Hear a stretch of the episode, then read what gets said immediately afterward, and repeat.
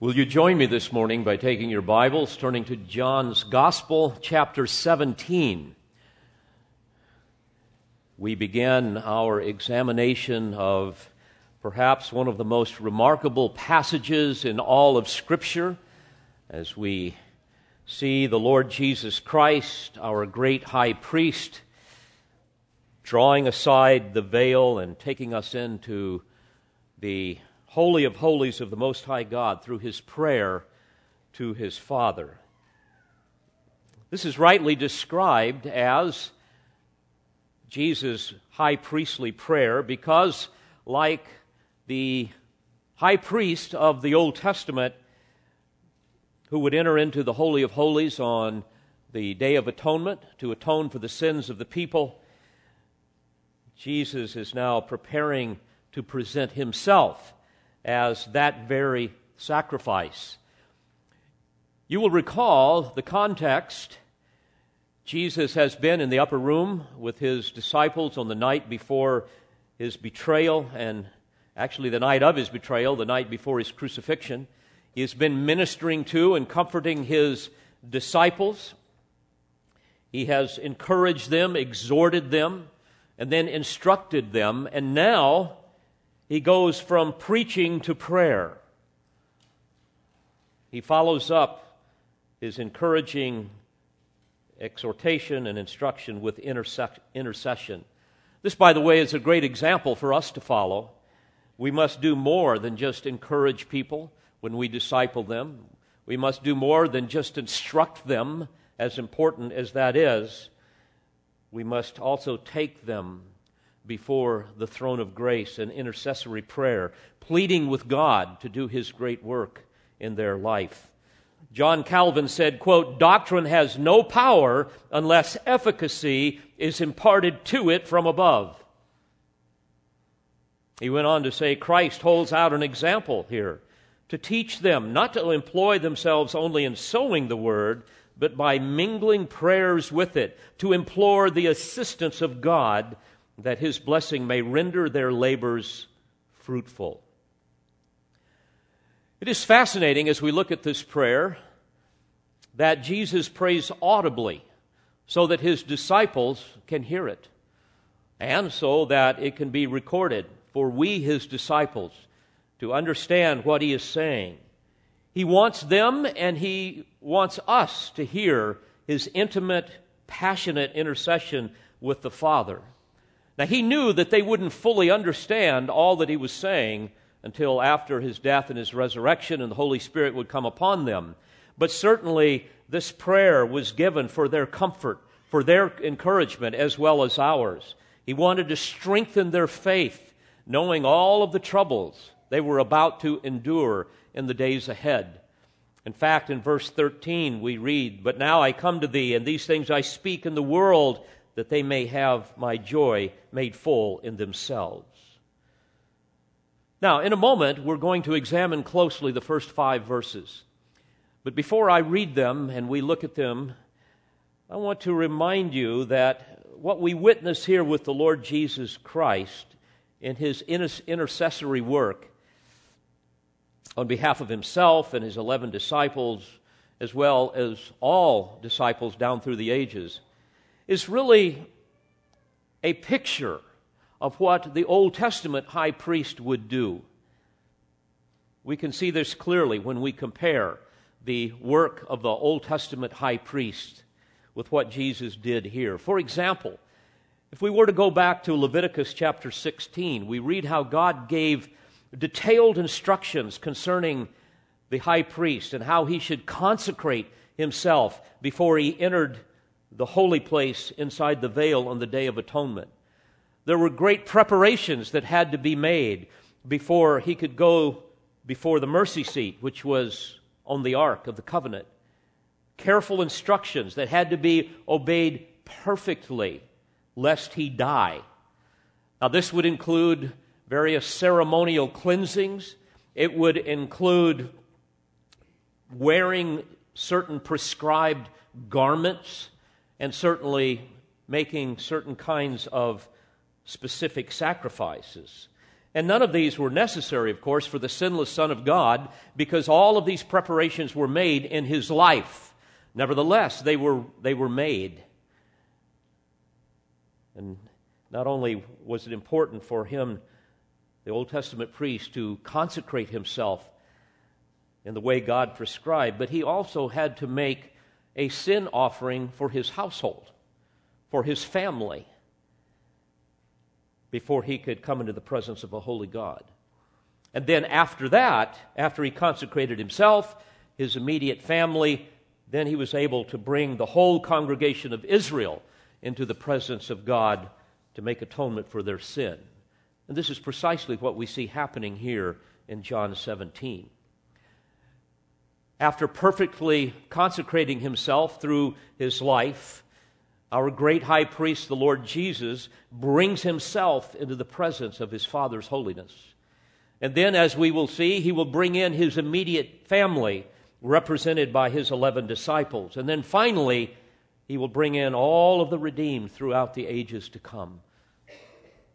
Another similarity can be seen in that the Old Testament high priest had to be profoundly aware of his own weakness and his own dependency upon the Father. All self sufficiency had to be jettisoned. He had to be totally dependent upon God to perform the work that was before him. And even so, here we see the Lord Jesus Christ, who within an hour or so will be in the Garden of Gethsemane, sweating great drops of blood. And he has previously told his disciples in chapter 13 that his own spirit was deeply troubled. So aware of his own need for the Father's help, he comes to him and he prays for the Father to glorify him now that the hour of his torture and death had come. Moreover, like the high priest of old who shared the great burdens of the people they represented, so too Jesus shared in our humanity. It's for this reason that the writer of Hebrews tells us that we do not have a high priest who cannot sympathize with our weaknesses, but one who has been tempted in all things as we are, yet without sin. We also see, for example, in Exodus chapter 28 and verse 3 and following, how the Lord instructed Moses to, quote, speak to all the skillful persons whom I have endowed with the spirit of wisdom that they make Aaron's garment, Aaron was the high priest at that time, make Aaron's garments to consecrate him, that he may minister as priest to me. And these are the garments which they shall make a breastpiece, and an ephod, and a robe, and a tunic of checkered work, a turban, and a sash. And he went on to describe the magnificent colors that were to be a part of these garments. Garments uh, designed to exalt uh, the office and the function of the priesthood, uh, all of which vividly portrayed their mediatorial role before the Lord God as they represented a sinful people in need of mercy before a God who would graciously give it to them based upon a sacrifice, a sacrifice that would ultimately point to the ultimate sacrifice, the Lamb of God. But we also read there in Exodus 28 that on the two shoulder pieces that were joined to the ephod, which was basically an apron type of a thing, in verse 9, he says, You shall take two onyx stones and engrave on them the names of the sons of Israel. Six of their names on the one stone, and the names of the remaining six on the other stone, according to their birth. He goes on to say, You shall set them in filigree, settings of gold. Filigree is uh, the, the very delicate ornamental artwork of scrolls and arabesques that you see skilled jewelers doing with, with gold and so forth. Then he says, And you shall put the two stones on the shoulder pieces of the ephod as stones of memorial for the sons of Israel. And Aaron shall bear their names before the Lord on his two shoulders for a memorial. Moreover, we read in verses 15 through 29 of Exodus 28 that God gave detailed instructions for a magnificent breastpiece of judgment that the priest was to wear. This was a square piece of, of beautiful material, folded in half and open at the top uh, like, like, a, like a pouch, and then placed, placed over the front of the ephod. And it was adorned with 12 precious stones in, in four rows on which were engraved the names of the tribes of the 12 tribes of Israel. And in verse 29, God says, And Aaron shall carry the names of the sons of Israel in the breastpiece of judgment over his heart when he enters the holy place for a memorial before the Lord continually. Oh, child of God, don't you see the similarities here in what the Lord Jesus is doing here in his high priestly work? On his shoulders, he is bearing the sins and the burdens of all of his people as he comes in behind the veil to make atonement for their sins. He's carrying us into the presence of God as He brings us before the throne of grace so that we can find help in a time of need. And like the high priest of the Old Covenant, He bears the names of His covenant people over His heart, a memorial of the judgment that we all deserve. And yet, the forgiveness that we will all receive because of the atoning work. It's amazing to think that that very night, Jesus had the names of all whom the Father had given him engraved upon his heart. Here he is taking each one of us, as it were, with all of our guilt, with all of our shame, all of us whom he had loved in eternity past before we were ever even created. He's taking us before the mercy seat where he himself will shed his blood as an atonement for our sin. And there he will be our substitute. There he will satisfy the just wrath of God because we have broken his law. It's for this reason that Jude burst forth with that great benediction in Jude 24, where it summarizes all of this so perfectly. He says, Now to him who is able to make you stand in or to keep you from stumbling and to make you stand in the presence of his glory, blameless with great joy. It's he, the one that can do that. He goes on to say, To the only God our Savior, through Christ Jesus our Lord, be glory, majesty, dominion, and authority before all, all time, both now and forever. Now, it's important for you to understand that Jesus' high priestly role that is pictured here, it, where he bears our burdens upon his shoulders, where he has our names forever engrafted upon his heart, it is a role that he continues to play this very day. Do you realize that he continues to bring us into the presence of God? You see, the reason he is able to save us to the uttermost is because he ever lives to make intercession for us. In Hebrews chapter 7 and verse 25, the writer says, He is able to save forever those who draw near to God through him, since he always lives to make intercession for them. He not only was, but he is our great high priest. We go on to read in verse 27 of Hebrews 7 He does not need daily, like those high priests of old, to offer up sacrifices, first for his own sins and then for the sins of the people because this he did once for all when he offered up himself. Oh, child of God, what a marvelous blessing this is. What an amazing thing to consider that he always lives to make intercession for us. I cannot even begin to think of the many ways that he has prayed on my behalf, the ways he has prayed on your behalf. I don't know if you've ever considered this. I think of his intercession on behalf of Peter.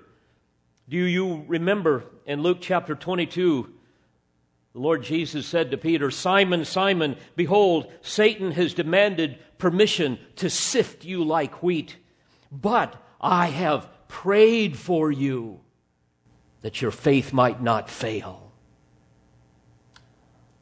I'm sure he has prayed the same for me many, many times. Beloved, since we are to be like Christ, may I ask you, as we pause for just a moment, whose names are near to your heart?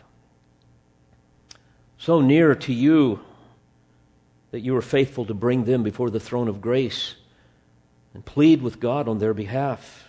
I pray that the list is long. I pray that it begins with you and with your family, with your children, with your wife, your husband, your loved ones, and with your friends. Well, with this background, let's look closely at these first five verses. He wants us to see so many things here. I feel so inadequate to even begin to deal with these things, but by the help of the Spirit, I will endeavor to do so. I want to focus on three things and again, there are many more, but at least three things that I believe the Lord is passionate about here. He wants us to see his great passion, first of all, for his former glory. Secondly, for his Father's glory. And finally, for eternal life for those whom the Father had given him. Let me read the text to you, beginning in verse 1 of John 17. Jesus spoke these things and lifting up his eyes to heaven, he said, Father, the hour has come. Glorify your Son, that the Son may glorify you, even as you have, even as you gave him authority over all flesh, that to all whom you have given him, he may give eternal life. This is eternal life, that you may know, that they may know you, the only true God, and Jesus Christ, whom you have sent. I glorified you on the earth, having accomplished the work which you have given to me to do. Now, Father, glorify me together with yourself with the glory which I had with you before the world was.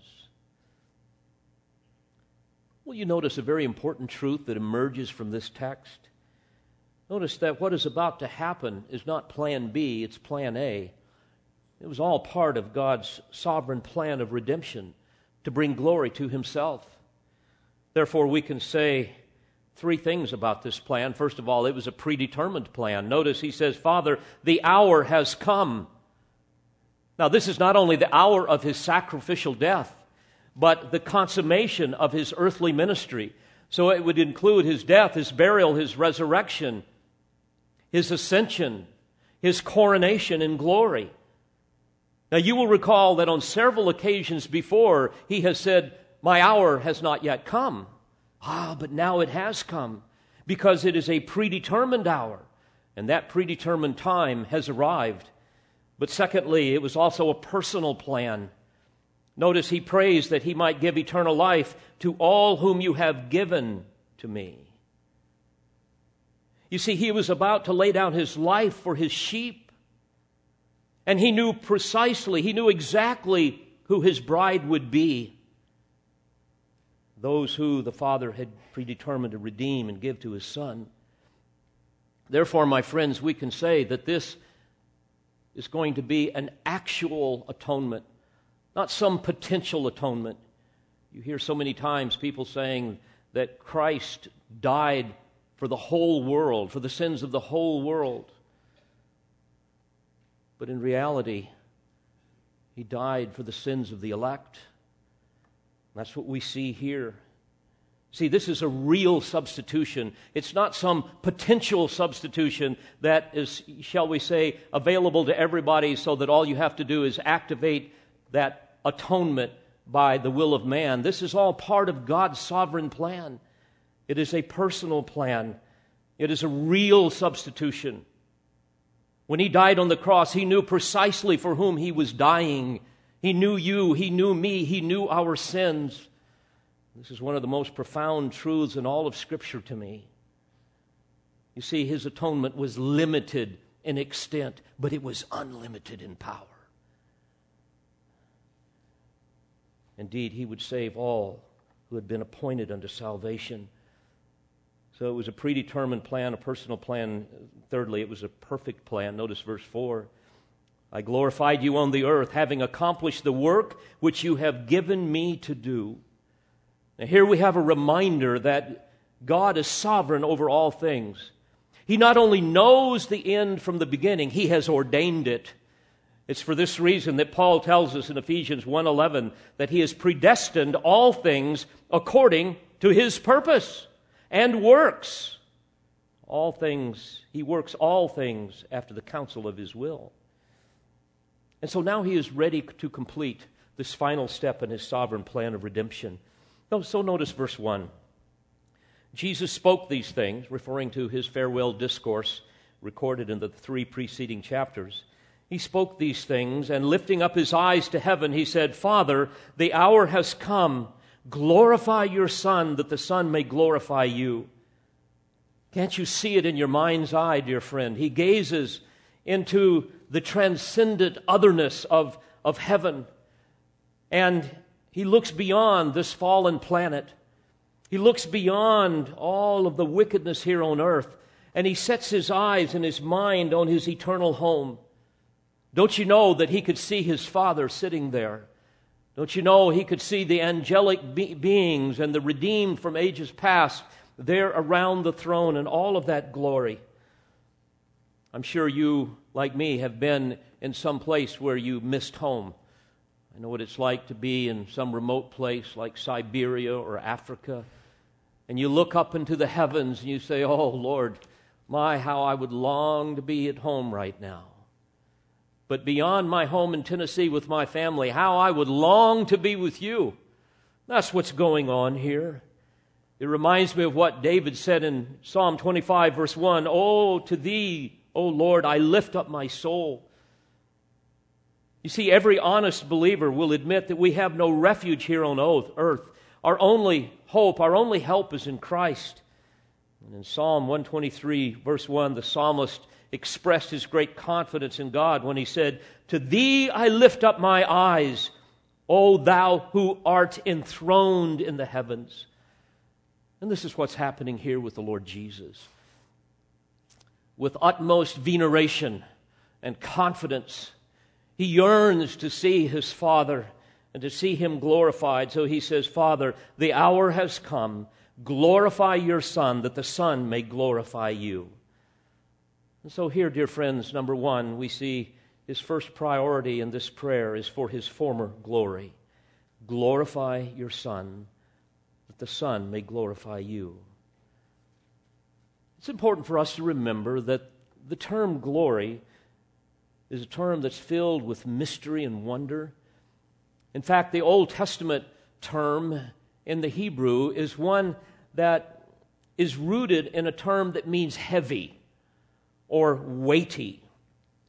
And it was used figuratively to describe someone who was weighed down with an abundance of wealth, possessions that would give testimony to their honor, to their worth, to their prominence.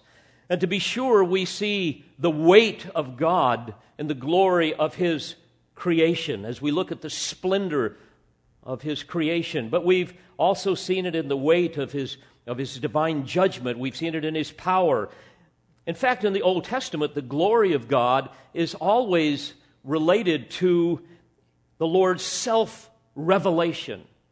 For example, in the burning bush, where Moses came and he saw it, and there the Lord revealed his holiness to him, among other things. And you will recall in Exodus 33, Moses begged God to show him his glory. Give me a glimpse of your glory. I want to see it. But God would not allow him to see his face lest he die. And so you will recall how that God put him in the cleft of the rock and covered him with his hand. And then he said, I myself will make all my goodness pass before you and will proclaim the name of the Lord before you. Hmm, there we see that the goodness of God and his name are somehow all associated with his glory. And then he went on to say, And I will be gracious to whom I will be gracious, and show compassion on whom I will show compassion. And there we learn that the glory of, the, of God is the revelation of his character. You see, his very name contains the essence of all of his attributes.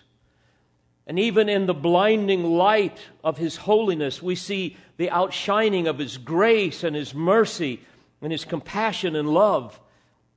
My friends, if you want to see the glory of God today, all you need to do is look upon the Lord Jesus. And you, there you will see his character in full display.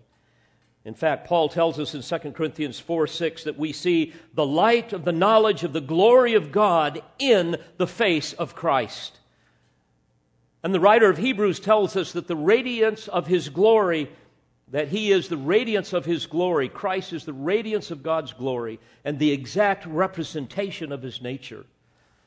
Likewise, in the Old Testament, sometimes we would see the glory of God concealed in dark and ominous clouds and then sometimes in the dazzling light of his Shekinah that would fill the tabernacle and later the temple.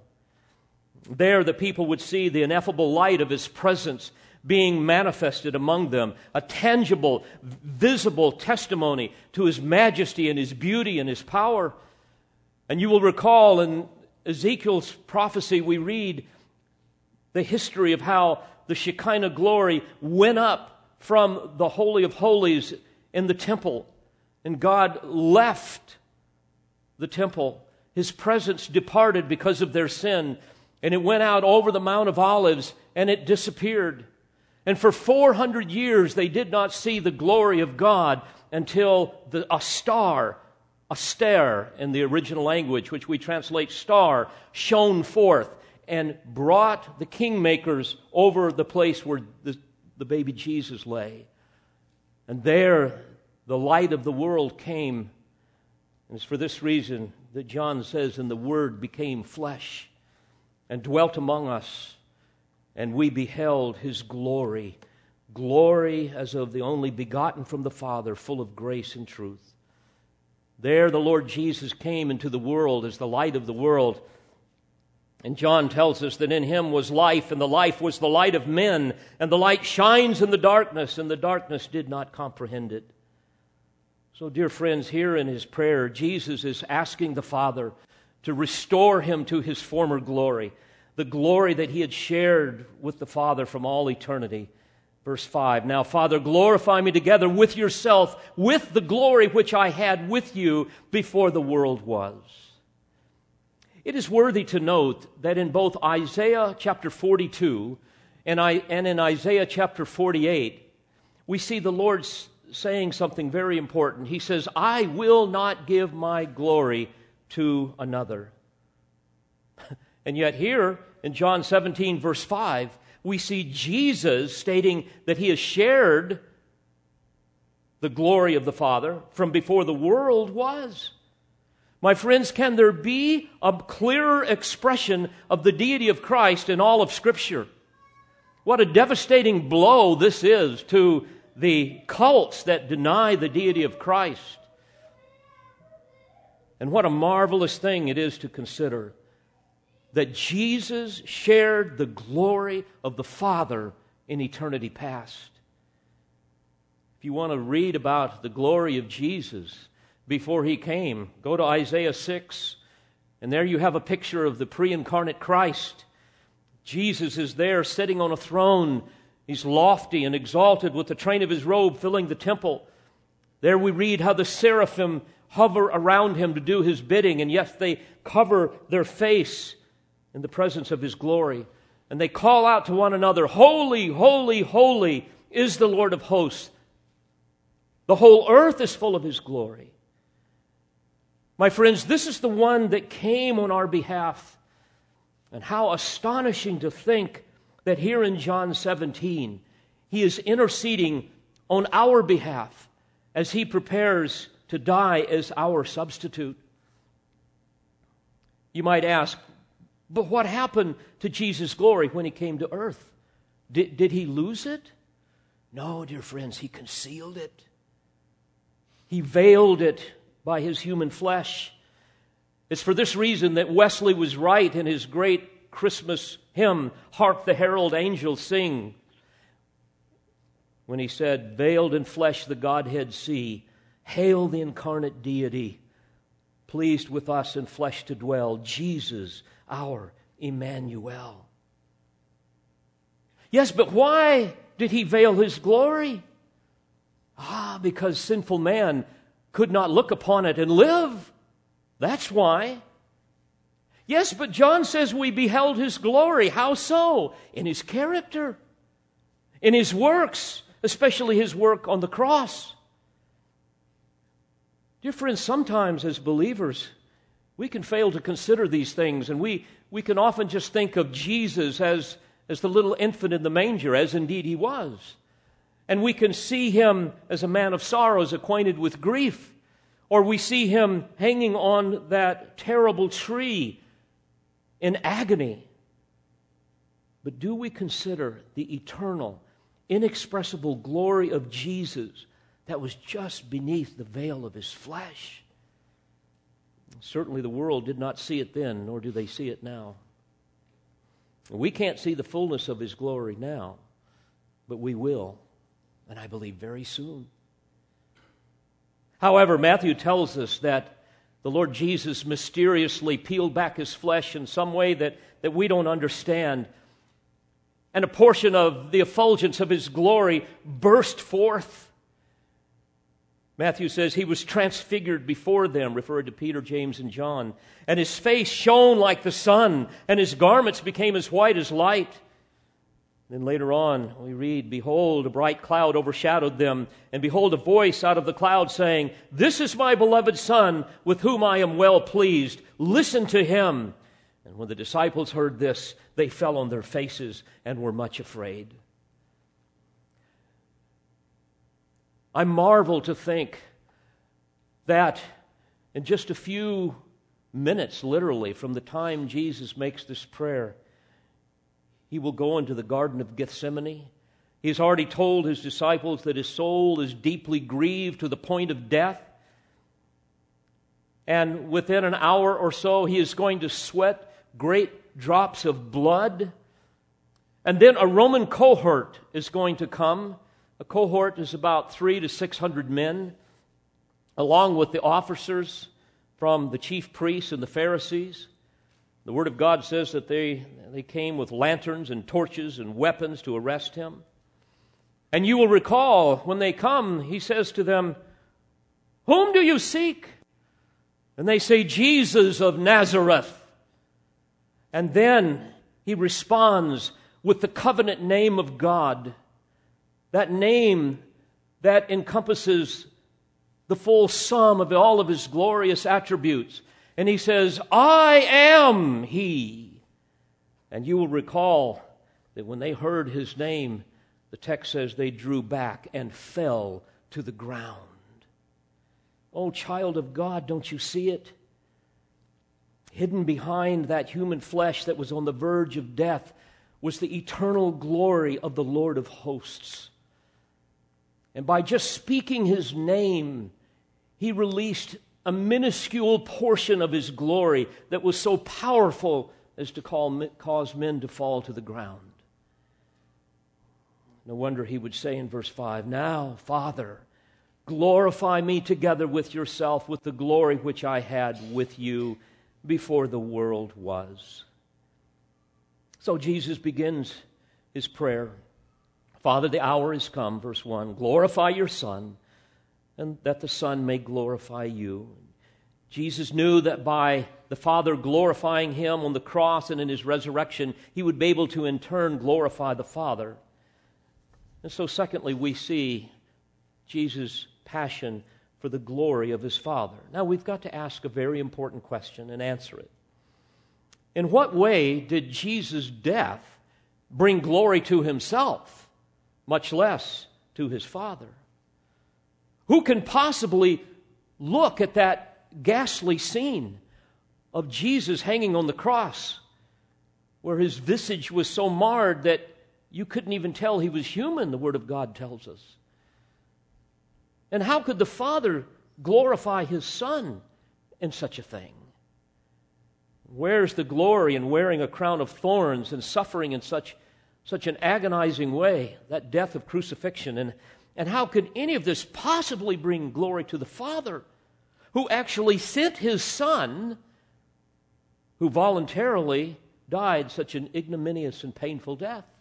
Where's the glory in all of this? Oh, dear friends, don't you see it? Jesus' death on the cross would complete the work that the Father had sent him to do, and that is to give eternal life to all whom the Father had given him. Eternal life to all of the men and women and boys and girls whose names were written in the Lamb's book of life in eternity past. People from every nation and tribe and tongue and people. All who would eventually then give glory to the Father forever, give glory to the Son, give glory to the Spirit forever.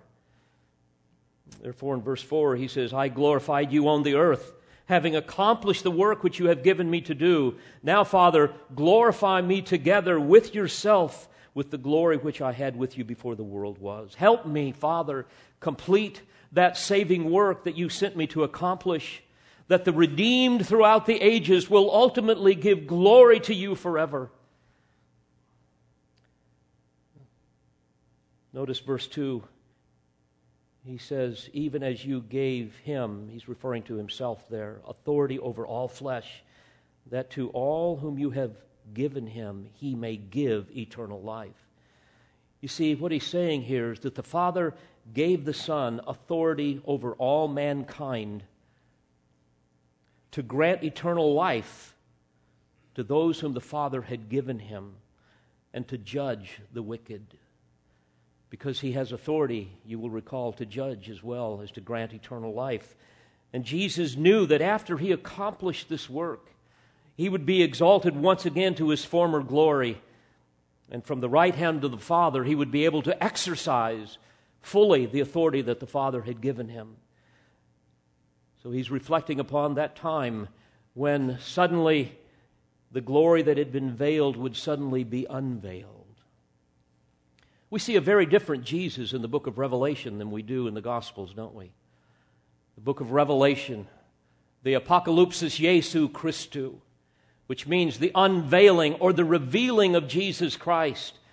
And there we do not see him in his humiliation, but in his glorification.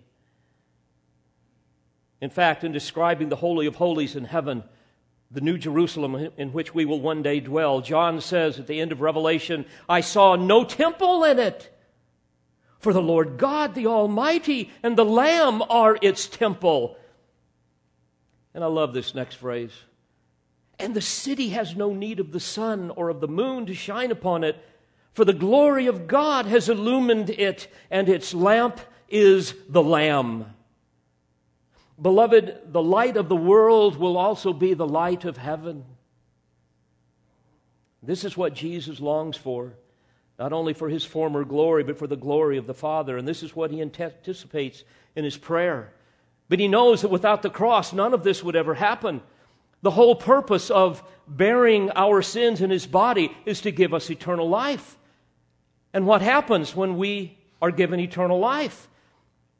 We become new creatures. We are gradually tr- transformed into the image of Christ, and we give glory to God forever.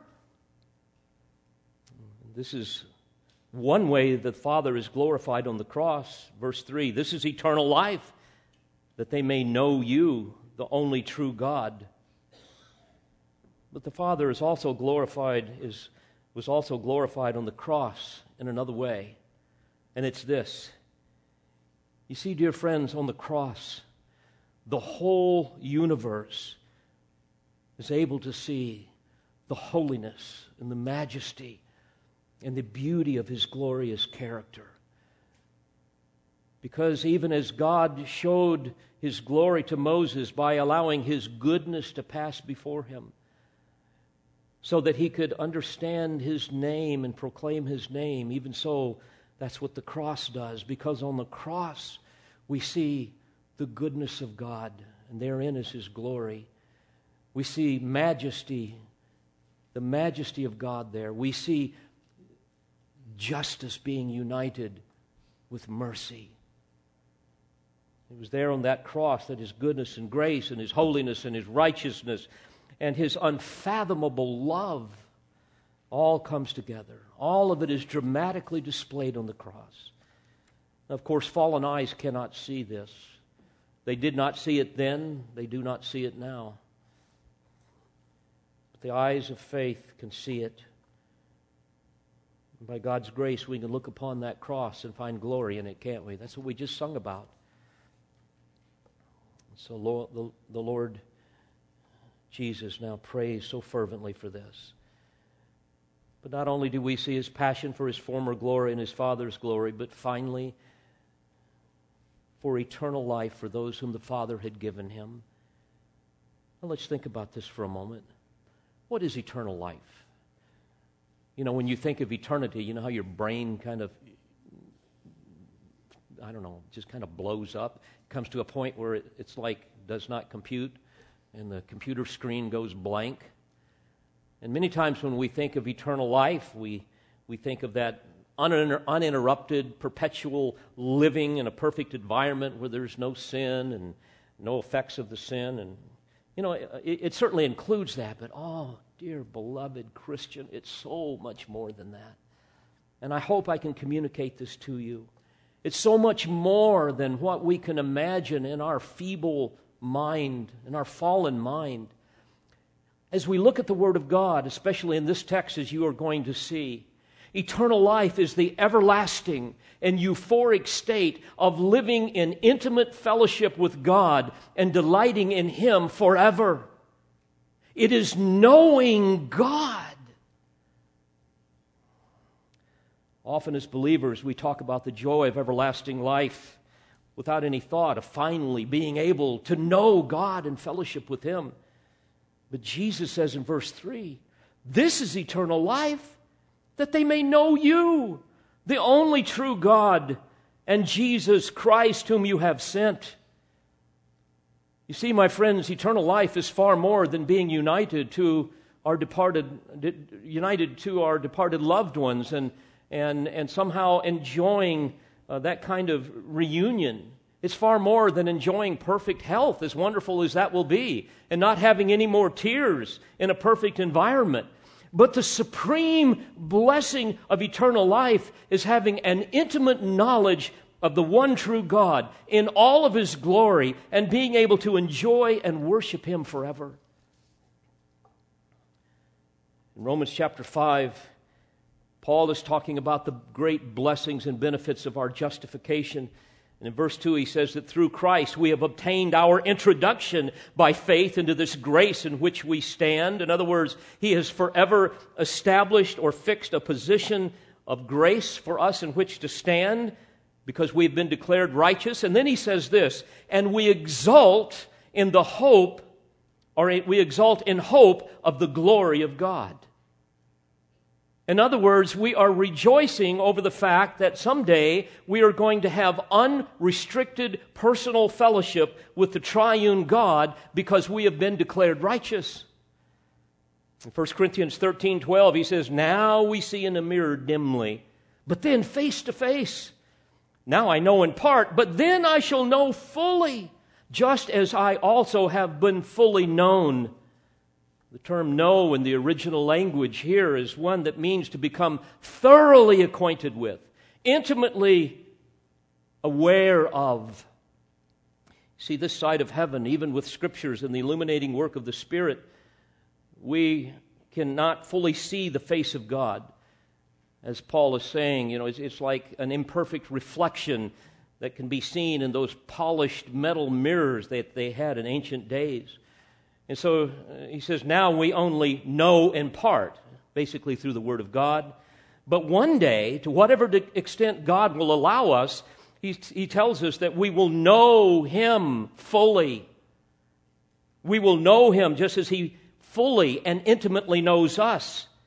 The one that has created us, the one who has saved us, the one that dwells within us. Imagine this not only will we see the glory of God face to face, but we shall have the same kind of intimate understanding of his person as he has with us. And he knows me far better than I know myself. And so I can't even imagine what it will be like. Then I shall know fully, just as I uh, also have been fully known. And of course, because we will be transformed into the image of Christ, we can understand more of what Paul said to exult in hope of the glory of God means to rejoice in the great certainty that one day we will experience some measure of being in the likeness of God, whatever that will be.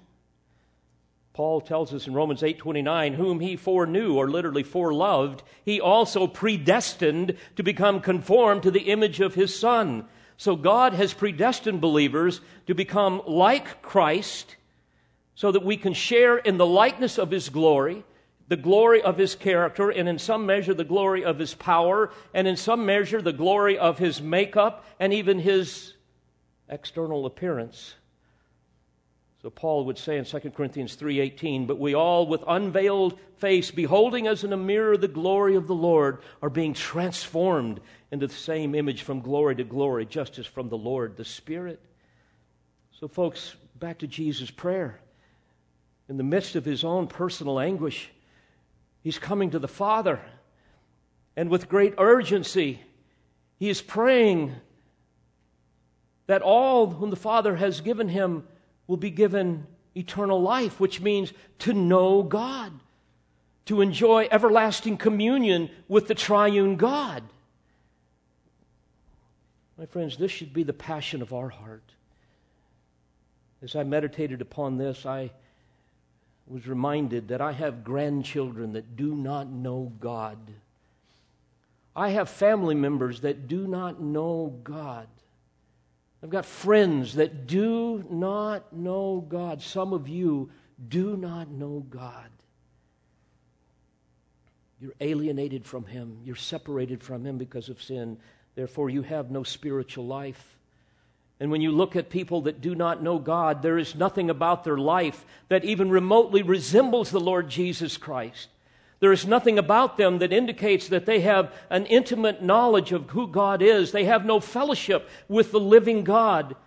And it's for this reason that Jesus says in verse 25, Oh, righteous Father, the world has not known thee. I pray, dear friends, that this will burden you as much as it did Jesus. He's about to give his life in a way that we cannot imagine, and yet the urgent passion of his heart is that we might have eternal life, that we might know God. If this was so urgent for him, should it not be for us? So Jesus longs for the glorious triumph of his salvation, of salvation that he is about to accomplish on the cross. He's longing for his ascension back into heaven. I'm sure he's thinking about how the angelic hosts will receive him and the redeemed throughout the ages.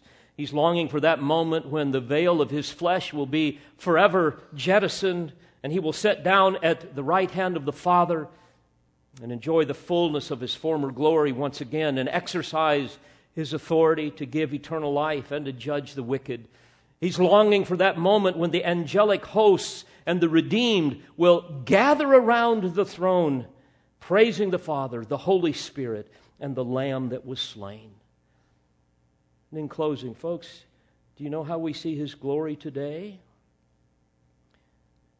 In those that he has saved by his grace.